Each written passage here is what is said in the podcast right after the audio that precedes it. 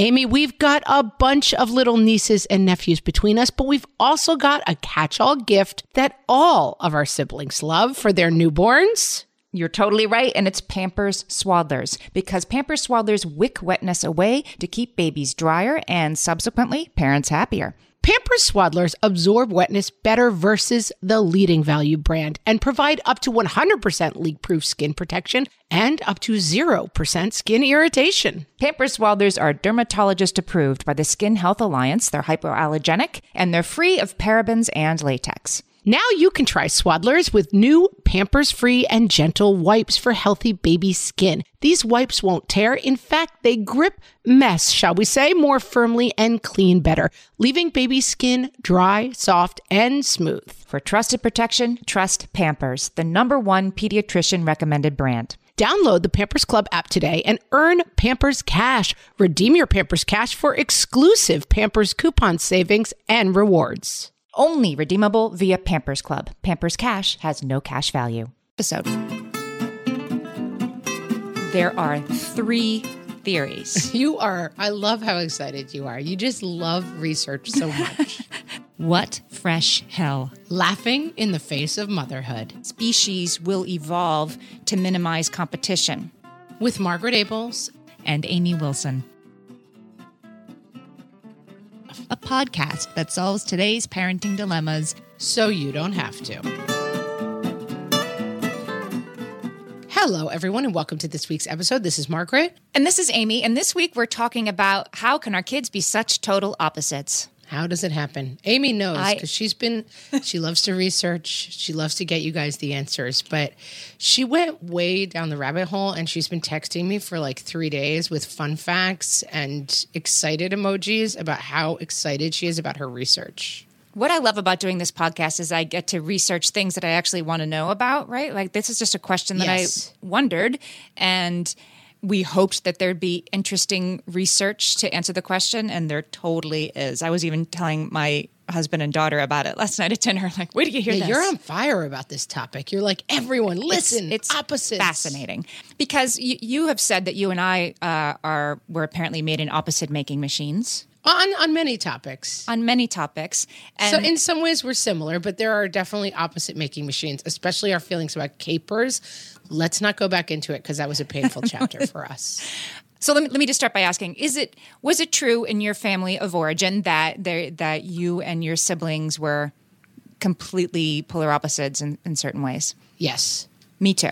And how about in your kids, your own children? Are they completely, how did they come from the same family? Opposites? Yes. In some ways, of course. I mean, there are s- similarities, but yes, personality traits and likes and dislikes and temperament, there is some major oppositeness going on. And is it is it so opposite that even people outside your family will comment on it?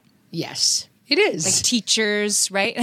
Like, growing up, my sister was a year and eleven. Is still, she hasn't gotten any older or younger, but she's a year and eleven days older than I am, one grade ahead of me all through school. And I was on the losing side of that opposite-making machine dynamic in that my sister was like high-achieving and well-behaved, and I was not. I almost can't believe you're Kate's sister. And I was like, yeah, that, that's that's fun for me. So the first thing, first thing I wanted to look at is, so is this really a thing, or is this just something we all like to say and think, but it's not really true? Right. Anecdotal evidence, as we say. Right. Well, it turns out it's it's really true. So in, in the nineteen eighties, there was a doctor named Doctor Robert Plomin, and he studies behavioral genetics. He published a paper that was very influential, saying that we can look at siblings and their similarities in three different ways. Do they look alike? Um, are their I Qs similar? And are their personalities similar? And in each of these ways, he compared groups of siblings to each other and to people randomly plucked from the population. So in terms Scientific of... method, I like yes. it, I like it. So in terms of physical similarity, siblings, even siblings who you wouldn't think look that much alike, still look more like each other than they do like random samplings. Makes sense. Makes sense. I Q, same thing. Your your I Q is going to be much more likely to be similar to your siblings than similar to to some person down the street.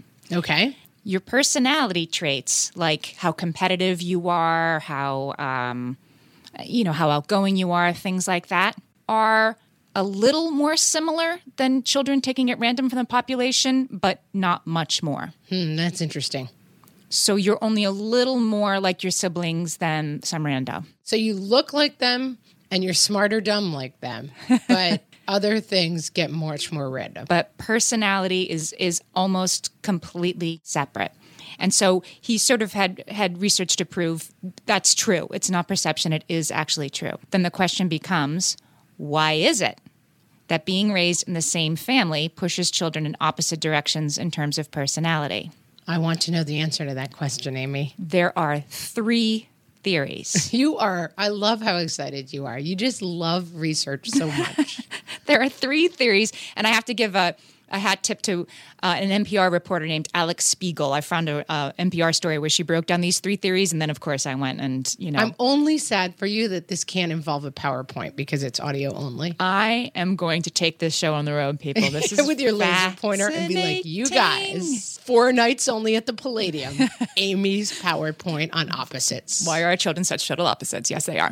Okay, so before we launch into your three things, let's just go with anecdotal stuff first. Okay. My siblings and I are all quite tall, except for one of us. There's a runt of our litter. My sister, who was the smarty pants, who everyone compared me to, is smaller than the rest of us. Kind of everything. And we're a freakishly tall family. Like my brother's kids, he has four kids, and they're all close to or over six feet tall. They're just very tall people. And so my sister is an opposite in that she's a shorty pants. Psychologists say that, that in, among siblings that are very closely spaced, we both grew up that way and have kids that are that way. I, I mean, I have I have a sibling that's sixteen months younger than me. I have kids that are nineteen months apart. You have, oh, I got you beat. My siblings and I are all ex- almost exactly one year apart. And I have I have sisters who they call Irish twins that are actually less than a year apart. I have sisters yeah, who that, are the I same age. I was going to say, well, my sister and I are very close to being. Irish twins are less than a year apart. My sister and I are a year and eleven days apart. Yeah, there are, there are six days a year where my two sisters are the same age.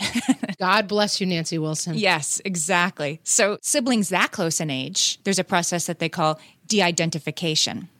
And that the sort of opposite-making machine really kicks into serious gear among siblings that are that close in age, particularly if they're same-sex. This could have been written about my family and is about us. I mean, yeah. It's exactly. So I have an older brother, older sister, and myself, all born in three years. Older brother, like very much like first child. You know how they say, I don't know, like if there's been forty-five presidents, like thirty-five of them or something are first children. Like right. He's that guy. He's like straight and narrow, high-achieving, very bright, excellent in school, you know, all that stuff.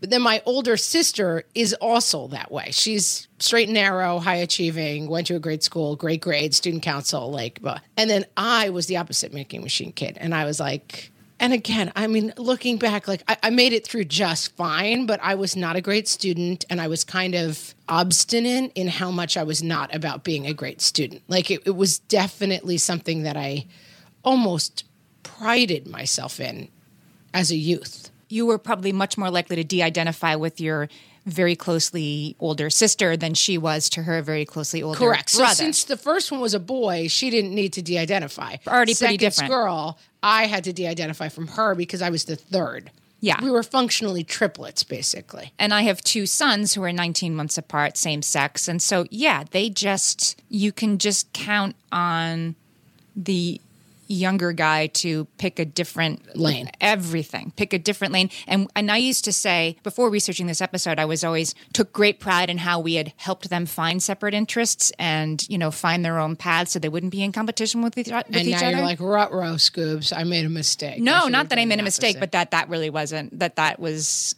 totally going to happen anyway. Right, right. It would have happened with or without my intervention. Well, this whole podcast goes back to my lump of clay theory, which is like you imagine getting a baby, like, oh, lump of clay for me to form, and then you get a baby and you're like, oh, this is really nothing like yeah, love of clay. Not so much. Much more like a human who just does what they want. So are you ready for the for the three reasons why psychologists think this might be happening and they can't, they're actually kind of fighting and maybe I it's mean, all three? I'm not as ready as you are to tell me, but I'm ready enough. I'm going to hit you with the first theory. It's the theory of divergence that comes from Darwin's Origin of Species. Oh, okay. So Darwin studied...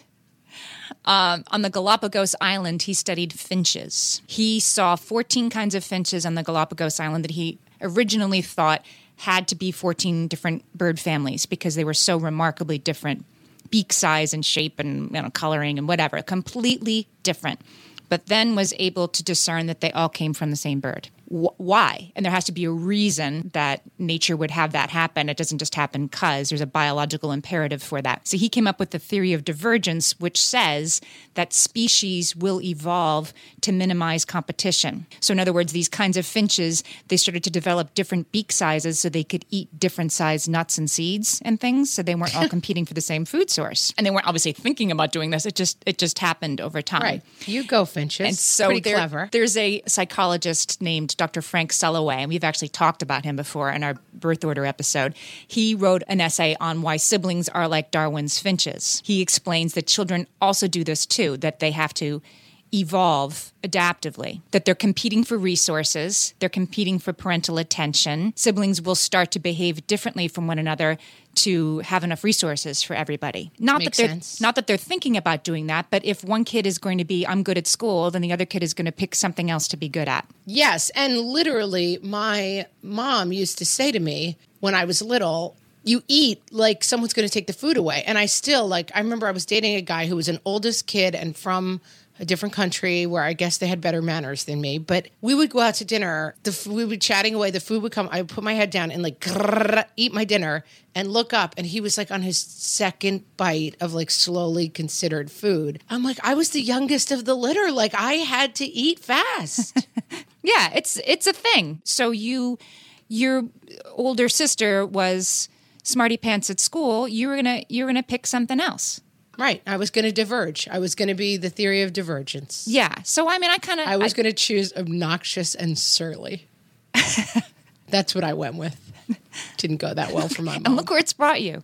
Look, here I am. So this totally makes sense to me. I think that that okay. is a reasonable explanation for some of it. So the second theory is something that psychologists call non-shared environment. And this gets to the root of everybody always saying, how could these kids be so different? They grew up in the same house. They had the same parents. Like, you know, that, that whole thing we like to right. say, that basically we're wrong, that a shared environment only appears shared and it's not. So siblings don't really share the same environment. We just think they do, and that explains the difference. I need more of an explanation. I don't understand. Doctor Sulloway would say, like, you can't say that the firstborn child grew up in the same household as the thirdborn child. They didn't, because the firstborn child had the experience of being an only, and the third child only ever has the experience of being the third or the youngest. So you, you had the experience of being alone. What do they say? Children are like pancakes. You... You screw up the first one more than the rest, that there's a there's a level of atten- positive attention and negative hovering that goes with your first that doesn't go with the rest of the kids. Yes, and we did, for the record, do an episode on birth order that has a lot of really interesting stuff. Yes. So go check out that episode as well, because we dive really deeply into this topic. And my mom was a therapist and she kind of specialized in birth order. And you like to think like, oh, birth order, it's kind of a made up science. Listen to this episode. It's that stuff is so dead it's on. So real. So we're parenting, we're parenting each child differently based on their birth order, or sometimes without realizing it. And also you respond differently. A baby who smiles and, and giggles a lot is probably going to get more parental interaction than a baby who's not as um, as interactive. Absolutely. And a baby that, a child that mirrors somehow your own negative traits, you're going to react more negatively to. Like there's a lot going on interpersonally with each one of your kids. This goes on a little bit of a depressing, like mother birds pecking the weakest baby bird to death kind of stuff. We won't hover too long in the mother birds pecking the weakest bird to death. You know, if you have a kid who struggles, you might, you, it's natural to kind of favor their needs over the needs of your other kids. Dangerous trap, hard not to do, but you almost can't not do it. If you have a kid who has an extremely special talent and that talent is, becomes kind of a focus as they, you know, start heading for the Olympics in their sport or whatever, or becomes a fantastical violinist or whatever, that's going to change the dynamic in the family. There's so many factors that makes it a non-shared environment. Right, right. And then you, you bring up an interesting one. Like as the kids get older, of course their environments get less shared, because I have one daughter who's at ballet three days a week, and I have one child who's at soccer three days a week, and they're they're in a different environment, literally, and it's it's shaping them in different ways. So as your kids pick divergent interests and spend more time in these divergent interests, not so shared. And um, the idea of non-shared environment is not a negative or a positive in this context, right? I mean, it's not saying that non non-shared environment is not, it's just an absolute, basically. It's just basically saying the idea that there is a shared environment is a fallacy. Interesting. Yeah. So stop wondering how they could have been raised in the exact same environment and be so different. It wasn't at all the exact same environment. And there's no goal to try to make their environment more similar. It's just sort of like realize that kids are different because their environment is not as shared as you think it is. Right. This is not coming from the point of view of how to be a better parent. It's just it's just trying to answer scientifically the question of how can siblings be so different? They can be so different because they were raised differently, is this argument. The other thing that's a part of this non-shared environment is the research talks about events that occur in a family, um, you know, a parent's illness, a divorce, uh, um, a sibling's illness, and the ages at which the siblings experience those events is also completely different. If your parents split up when you're five versus twelve, that's going to shape you completely differently. Absolutely. And there's a million examples of that. And in my own family, my father is one of six siblings, and they lost their mother in a very tragic way at an early age. And my dad was, I think, out of college at the time, but his youngest si- sibling was eleven. And it's like the, the effect that that had on them was understandably quite different. And like, all, there's a million examples of how things just happen to you differently depending on the age you are. Right. This makes sense too, doesn't it? That your shared environment is maybe not so shared. I mean, certainly for me, my I have, I'm the oldest of six siblings. My youngest sibling is nineteen years younger than me. That's not a, it's literally not a shared environment. I didn't live at home anymore when he was born. Um, exactly, exactly. My we have this in my father's family where there's an age gap of cl- close to that, maybe twenty years, and my dad will say to his youngest sister, "Oh, you know, when we were kids," and she always stops him and says, "We were never kids. Huh. When you were a kid, I had I, I was yet to be born for another sixteen years. Like, it's not, we weren't kids. There's no such thing." And we I could see firsthand with my parents. My parents had me in their twenties and and my youngest brother in their forties. And of course, you're a totally different parent. Um, you know, they were they were so laid back with with the youngest, with bedtimes and, you know, letting him watch stuff or letting him go places or whatever. It was it was a completely different dynamic that I could see playing out in real time. And not not better or worse, but definitely different. But non-shared, that's for sure. It was hella non-shared. So the third theory is something that we actually can do something about. And so I'm going to tell you what the third theory is right after this.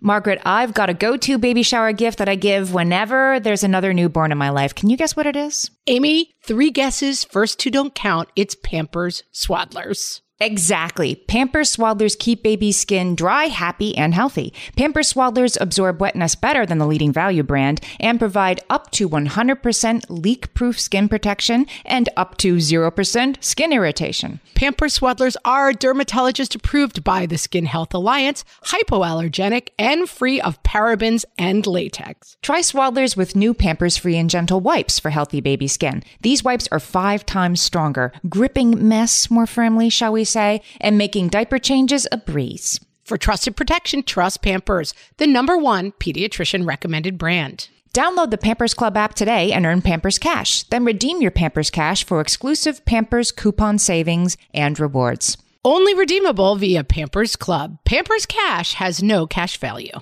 Amy, you know me well enough to know that my daily power breakfast is toast with peanut butter on top. Toast with peanut butter. It's also, by the way, one of my favorite power breakfasts, so we agree on that thing. We were recently together and we shared some toast with peanut butter, and I'm going to tell you, we used Hero bread. It adds even more protein and fiber to that combo without adding any more sugar. Hero bread has remade the carby, empty-calorie bread products into versions that include no net carbs, zero gram sugar, and fewer calories, plus more protein and fiber, while still being super fluffy and delicious. I was not sure that that particular combination was going to be possible, but Hero Bread has figured it out. Yeah, this is one I'm glad they let us try. It's like, it really tastes good. I've been trying to add more protein to my diet, and I would have thought that a hamburger rolls was not the place to do that, Amy.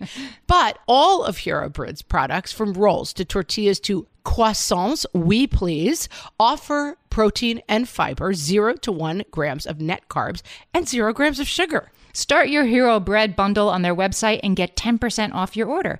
Go to hero dot co and use the code MOTHERHOOD at checkout. I like this bread, people. It's H E R O dot C O and code motherhood for ten percent off your order of Hero Bread.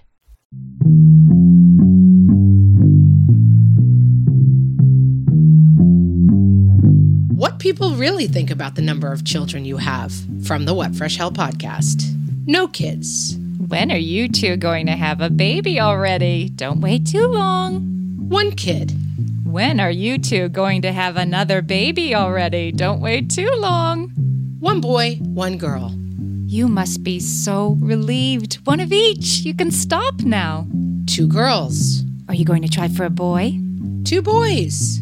You must be so scared that if you try for a girl, you're going to get another boy. Three kids. Whoa. You've got your hands full there, Mama, huh? Four kids. I think they must be religious. Five kids. The minivan is now full. It's time to stop procreating. Six kids.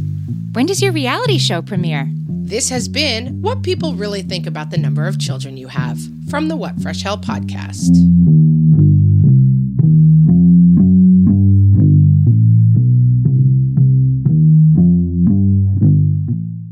Amy, how great was your FabFitFun box? It's very fun. I get my second cup of coffee after the kids are in school and I open the box and it's just for me. It's me, me, me, my moment. It's just for you. I mean, how often, guys, do you do something that you can truly say is just for you? This is a super fun box.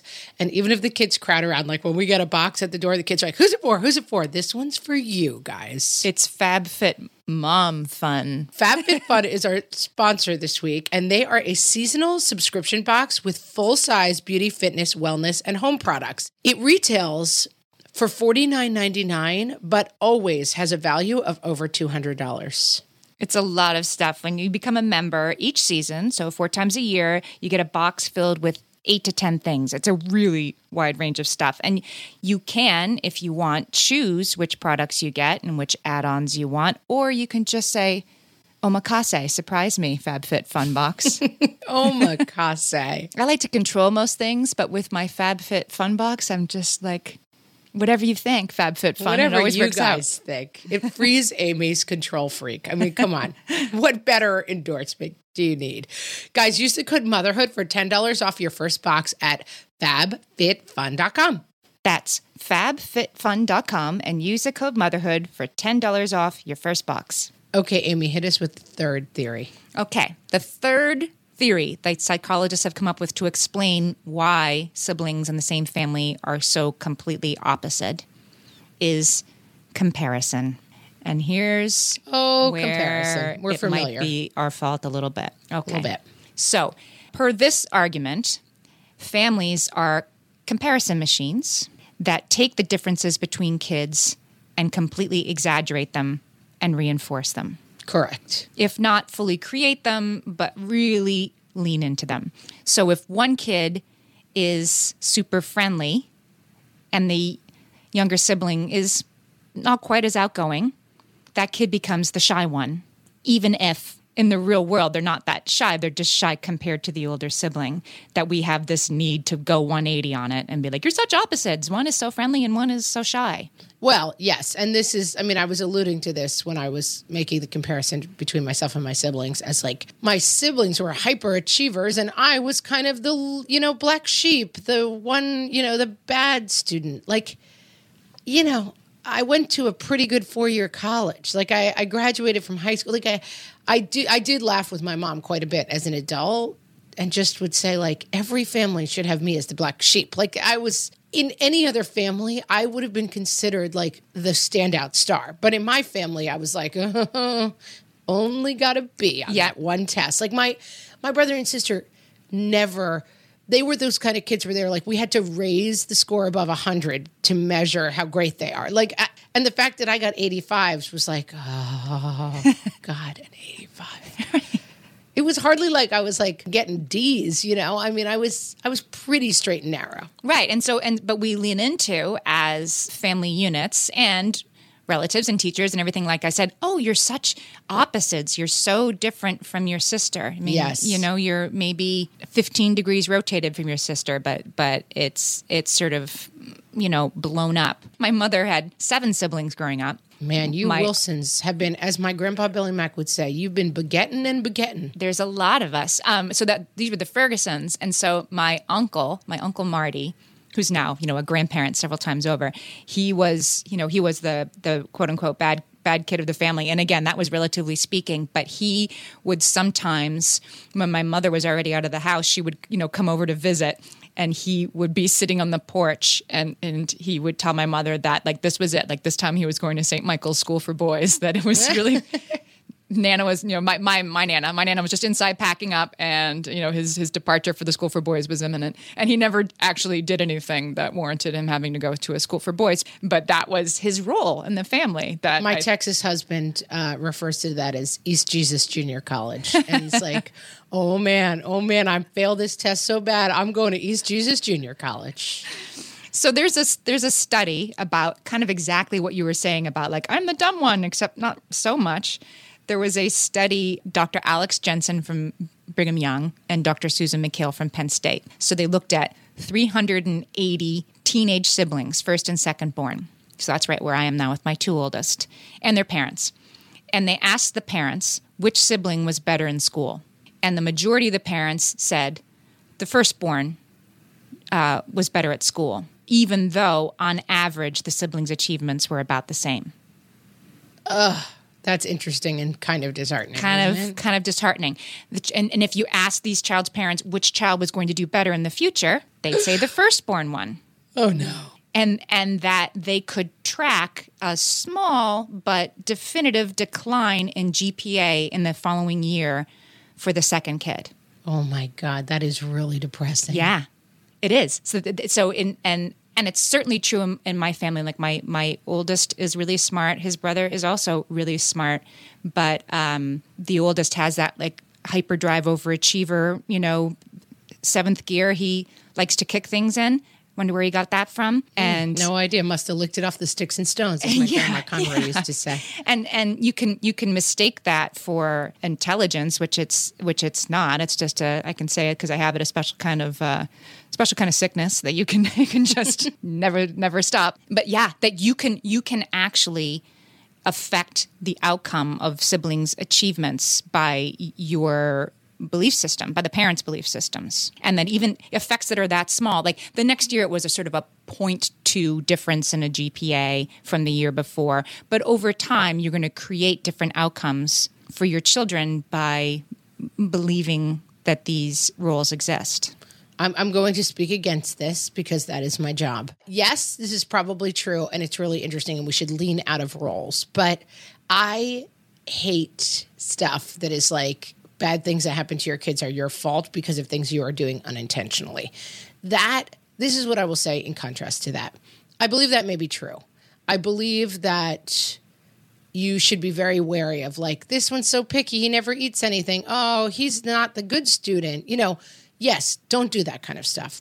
But the story of my siblings and I is that I, my brother was kind of a straight and narrow guy, went to an Ivy League school, became a lawyer, had four kids, very young. Those kids are all very high achievers, all going to Ivy League schools themselves. Great. My sister, same thing, went to college, went to an Ivy League school, chose a little bit more of an artistic career, and has kind of wended her way through that and does extremely well, but is not, you know, a captain of industry. I kind of muddled through the whole way in my own crazy way, ended up going to a decent, great four-year college, and then had this really dopey artistic career where I kind of wended around and uh, sometimes made a lot of money, sometimes didn't make a lot of money. And if you lined the three of us up as an adult and you interviewed each one of us for an hour without just going to total markers of, like, which better school did you go to or not, I would defy you to define which one of us was the better student in elementary school. Well, that's a that's a really interesting point. And you I, couldn't do I, it. I, I don't right. believe you could. And I'm leaving out my little sister, who also went to a great school, slightly artsy, but more businessy career. Like, I don't think that these things matter as much as we think we do. I think all of the stuff is super interesting. And I think the idea that, like, if you lean in too much to your definition of your children, you can kind of skew the way they turn, interesting to keep in mind, but don't live or die on these dopey statistics. I take the other side of that. Go for it. I think siblings are going to make themselves into opposites and put themselves in the opposite making machine, and that's completely natural. And we're not going to try to stop that from happening. But when that opposite making machine turns one of the siblings into the less than one or the black sheep or whatever, I think there's things we can do to push back against that a little bit. I agree. I agree in the context that, that we often in having these conversations imagine that the child is on, on board a motorboat that you are at the helm of. And I prefer the metaphor that your child is the sailboat and you are the wind. Like you cannot affect that much, you know? I don't mind having this conversation in the context of like the sailboat and the wind, but in the context of like I'm driving them around in a motorboat, I think it gets too oppressive and crazy. Well, after this, I'm going to tell you what Doctor Jensen specifically suggests that you should do for this. Um, he's the guy who did the study on, on how the second born kid is going to do less well in school because you think they will, and what you can do to counteract that. All right. Come save us, Amy. I'll tell you in a minute. Margaret, I've been at the research again, looking into metabolic health and, more importantly, metabolic flexibility, which turns out is the key to improved energy levels, better sleep, better fitness, all the things. And I found out about all this because we got a chance to try Lumen, the first handheld device that helps you manage your metabolic health. Lumen works when you breathe into it. If you do that first thing in the morning or after a workout, Lumen measures your metabolism by measuring the amount of carbon dioxide in your breath. It's science, people. That lets you see exactly what's going on in your body in real time. Then you use Lumen's app to get tailored guidance to improve your sleep, your nutrition, even stress management. If you're interested in figuring out the effects of different sorts of foods on your body, Lumen is a really cool way to see what's actually happening as your body burns different fuel sources. If you want to take the next step in improving your health, go to lumen dot me and use FRESH to get one hundred dollars off your Lumen. That is L U M E N dot M E. Lumen dot me and use the code FRESH at checkout for one hundred dollars off. Thank you, Lumen, for sponsoring this episode. Margaret, it's an exciting news day. An exciting news day indeed, Amy. A few years ago, we launched our first spin-off podcast, Toddler Purgatory, hosted by the hilarious Blair Brooks and Molly Lloyd. And guess what? Now Blair and Molly are back with their all-new podcast, Unsticking It. You know Blair and Molly as two busy moms and actors, and somewhere between potty training and the pandemic, they both felt like they lost their creative kaboom. In their new podcast, Unsticking It, they are going to talk about how all of us can get back to what lights us up after motherhood. Amy, I need this. Me too. And Blair and Molly will be talking to fellow imaginative minds. We're talking actors, artists, and creators of all kinds about how we can all unstick ourselves from whatever muck we're stuck in. Follow, subscribe, and listen to Unsticking It wherever you get your podcasts. That's Unsticking It with Blair and Molly, because sometimes life sucks.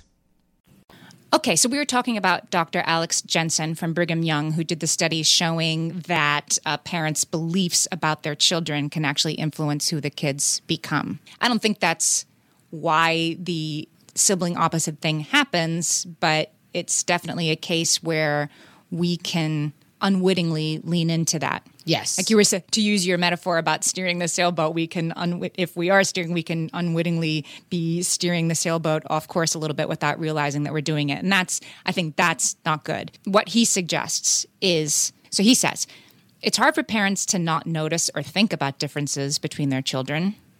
It's only natural. But to help all children succeed, parents should focus on recognizing the strengths of each child and be careful about vocally making comparisons in front of them. That I can get behind as a very simple rule. Try not to vocally compare your kids, but understand that that is going to be something that happens to them. It happens to them all the time. And I, I'm, I'm thinking about this now, how often my kids have heard, even if I'm not saying it, somebody else being like, are these kids, like they're so different, and or everybody's saying it. And it's not, and, and nobody's meaning anything negative when they say it. They're, they're different in ways. They each have their strengths, but I, I can think of of times that I might have said, oh, this is my this is my shy one, or this is my um, musically talented one. Either then that tells the other kids, oh, you're not the musically, t- there's only, one, only room for one musically talented right. child in this family. That spot's taken. Right. And in my case, like the spot of good student who does great at everything was taken. taken like, twice. It's not, it was taken twice. And so it's not great to be looking for the other of that definition. Right. But I'm also not sure how much that came from my parents and how much it came from teachers slash my own brain. Like, I am always so resistant to those articles that are like sixty-two things never to say to twins. It's like the thing you can't control in the world is what other people say to you. Yeah. You know, it seems like you've got to try to attack it from the point of view of like, hey, there are good things about being twins and bad things about being twins. And your whole life, you're going to hear these sixty-two annoying things about being a twin. But the solution does not seem to be constant articles about sixty-two things not to say to twins. Because they're probably going to be said to your twins at some point this week. Yeah. I mean, I like kind of the pushback of like, stop telling girls they're only pretty. But my daughter, everywhere she goes, people are like, what a pretty dress. You look so pretty. And I just think... You're going to have to arm her for that. Yeah. First of all, is a- that so terrible? But second of all, it, you, the uh, the problem for that isn't, let me fix the world. Right. The problem is not me going around and being like, you really shouldn't tell kids they're pretty. It's like, yes, if we could kind of move away as, as from a society from valuing women primarily by the way they look, I would be all for it. I would be here for it. But I also have to just take my role as like kind of having the conversation of like, yeah, pretty is pretty is skin deep, you know? Looking at these three theories, I kind of think it's a little bit of each, that it, they are not mutually exclusive, that it's the that it's the baby bird being like, I better figure figure out another kind of nut to eat, so I'm going to go in a different direction. And it's also the uh, non-shared environment. We thought it was the same nest, but it, it wasn't really exactly the same nest because there were other birds in it when that bird got there. Right. And uh, and the comparison, and the comparison thing, that, that as they start to diverge for these reasons, that we totally lean into that and and reinforce those rules for well and ill. For sure. And when I started, I started this research thinking this wasn't really a thing. I mean, before I even started, like, I'm probably going to find out this isn't really a thing. It's all perception. Okay, so now I see it's it's it's a thing. And there are, there are reasons for it. But I do think that part of this beware of comparison thing is beware making it so binary. So there, a circle has three hundred sixty degrees. So if if I have I have one kid who plays three instruments and one kid who plays one, that's not one is musically talented and one is, you know, a dum-dum. That's one's this kind of musically talented and one's, you know, one has an interest in music also. Stop trying to make it so binary. Does that make That's sense? That's a really good point. It does. And it reminds me of this improv exercise. I teach improv, and uh, one of the exercises we do is called Mister Personality. And it works like this. Like, someone goes gets sent out of the room and the rest of the class, fifteen people, are in the room. And then I walk out and I give the person outside the room a description, like, you're jealous. So you're Mister Jealousy. That person then comes back in the room and answers questions, not about their personality, but just random questions. And it's the class's job to guess the word. So they have to walk like they're jealous, talk like they're jealous, act, everything they do should just convey jealousy, right? And that's the exercise. And this summer, I've been having a problem with my middle guy about him being extremely... What's the word I'm looking for? If his Mister Personality word would be like Mister Greedy, almost. Like, all he wants to do is like go to arcades and win claw machine things. And like all he wants, he's like making his Christmas list. It's July. Like, for some reason, something has gone off in him where like all he thinks about and all he talks about is stuff. And it's driving me crazy. And whenever I suggest an outing, he's like, I don't want to do that, because it's like he doesn't want to go to the park because he can't win a stuffed animal there out of a claw machine. Like, and I am realizing that I have made him into like Mister Greedy in my head. Like, that's the only thing I can say when I deal with him and talk to him. And I have to break that definition for myself, because he's a million things and he's just a little stuck on this thing, but he's also so funny and so cute and so loving and so good with his siblings and some other annoying things. But I think that's an interesting metaphor for me. Like, sometimes you just see your kids as like Mister Grumpy, Mister Greedy, and Miss Angelic, you know? And I do that with my kids. That's where like the non-shared nest comes in. Like, I'm not seeing them the same. And so I might be making some of those things worse by only seeing them as that word. There's this um, really hilarious book called Hyperbole and a Half. Have you read this book? Oh my God, I love that book. It was a it was a blog that got made into a book, and it's she does these really crudely drawn cartoons that somehow get at truth better than the most, you know, beautiful painting could ever. And she has an, a chapter in that book that's about when she was a kid and she liked hot sauce at some point. But she didn't really. Like, she was out to dinner with her parents, and she put hot sauce on something. And they said, that's going to be too hot for you. And she just out of a need to prove herself took a bite. It's like, no, it's fine, even though it wasn't. Turns into, like, for Christmas, all she gets is pajamas with hot sauce on them and bottles of hot sauce. And then she, she gets in this neighborhood sort of contest with some man with a mustache that thinks he can eat more hot sauce than her, and like she beats the guy, but she's this child that's been painted into this corner of I'm the love I'm hot, the hot sauce, sauce person, person because of, you know, an offhanded thing she said once and how everybody around around her leans in. Isn't this amazing that this is a child who loves hot sauce? Isn't that funny? Like, it is such an instinct that I don't think we're that aware of. And like, my son and I have just locked horns this summer about like, I can't stand how the only things you want to do involve toys and prizes. And he's just like, I think it's making him worse. Mm. And I don't want my relationship with my son to be like, I think you're greedy. And I don't want his sense of himself to be like, I'm a greedy person. So I guess the takeaway is we have to let their we have to let their senses of self develop. They're going to naturally diverge. That's good and healthy, I think. Right. But we have to have to not resist the urge to make them into you're the this one and you're the you're the hot sauce girl and you're the you're the greedy one and you're the shy one and you're the smart one. We have to resist the the labels and give them give them chances to pivot. And I think what's interesting in that, which I think we forget a lot in this equation, is that I'm going to quote Doctor Phil, which I'm very embarrassed to do, but I'm well, going to do it anyway. You know, I'm going to say Doctor Phil, like, he had his points, like in the early days before yeah. it was just all people with I'm not a huge fan, but like every once in a while he gets it right. Yeah. And he always used to say, like, given an opportunity, kids define things as being about themselves.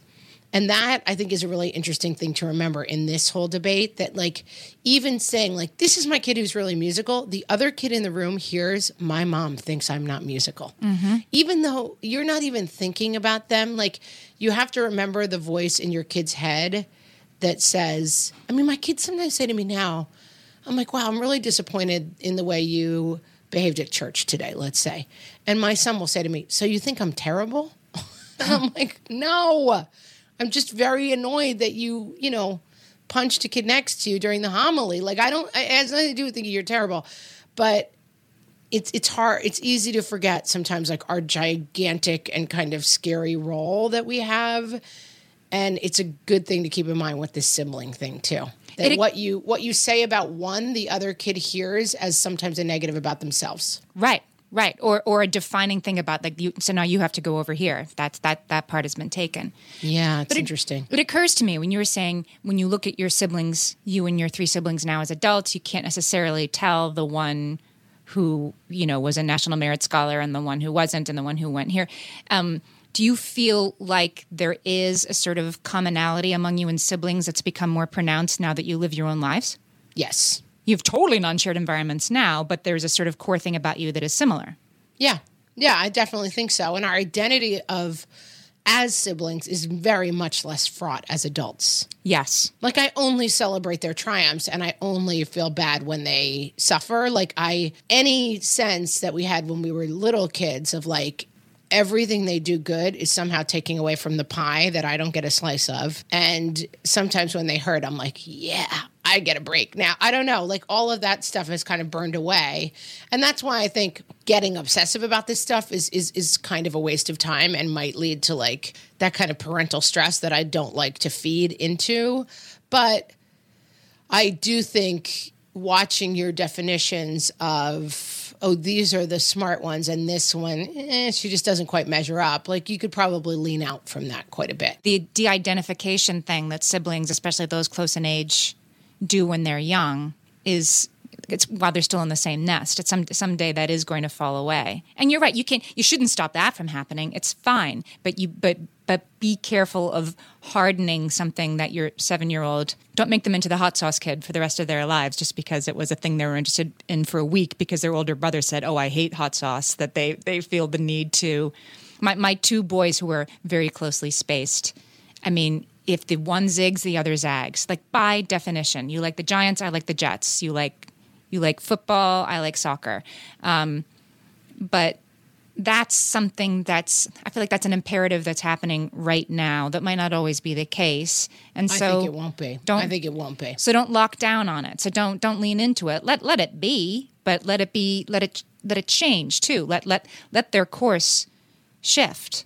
And like we said in the birth order episode, a lot of these birth order things are there. And like, I think maybe you could, as adults, pick out our birth order from my siblings and I. And so some of this stuff is a little bit inevitable. So don't spend your life being like, oh my God, I accidentally complimented my violinist in front of my other one. And now they're going to be a mess for life. Like, it's not that kind of thing. It's just a kind of big picture issue of, okay, can I adjust some ways the way that I am reinforcing expectations? Can I adjust some way that I don't only say to my daughter, you're pretty, and say to my sons, you're smart? Like, I can probably make some of those adjustments, but realize that in the long course of life, it's fine. The sailboat's on course. It's all going to be okay. I think that's a good metaphor.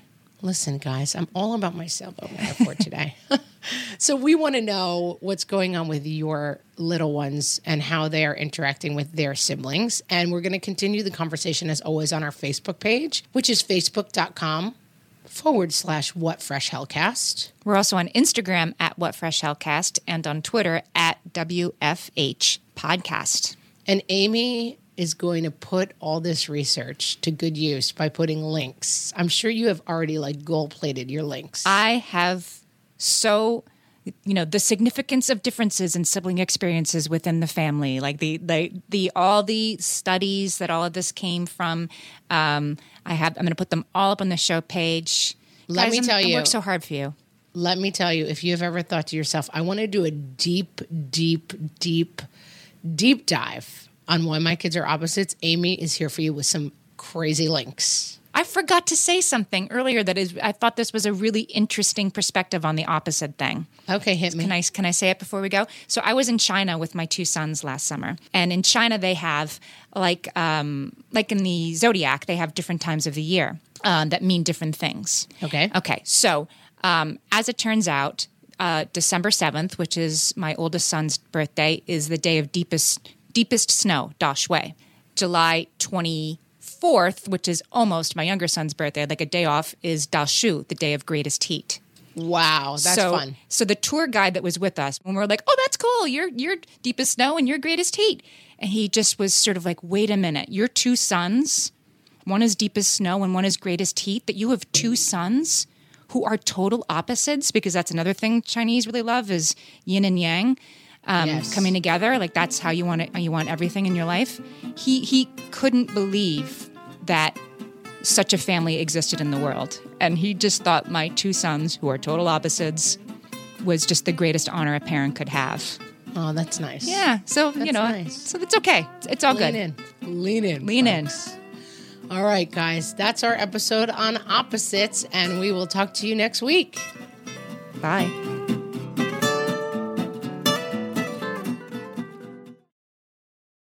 Hey there, I'm Debbie Reber, the founder of Tilt Parenting and the author of the book Differently Wired.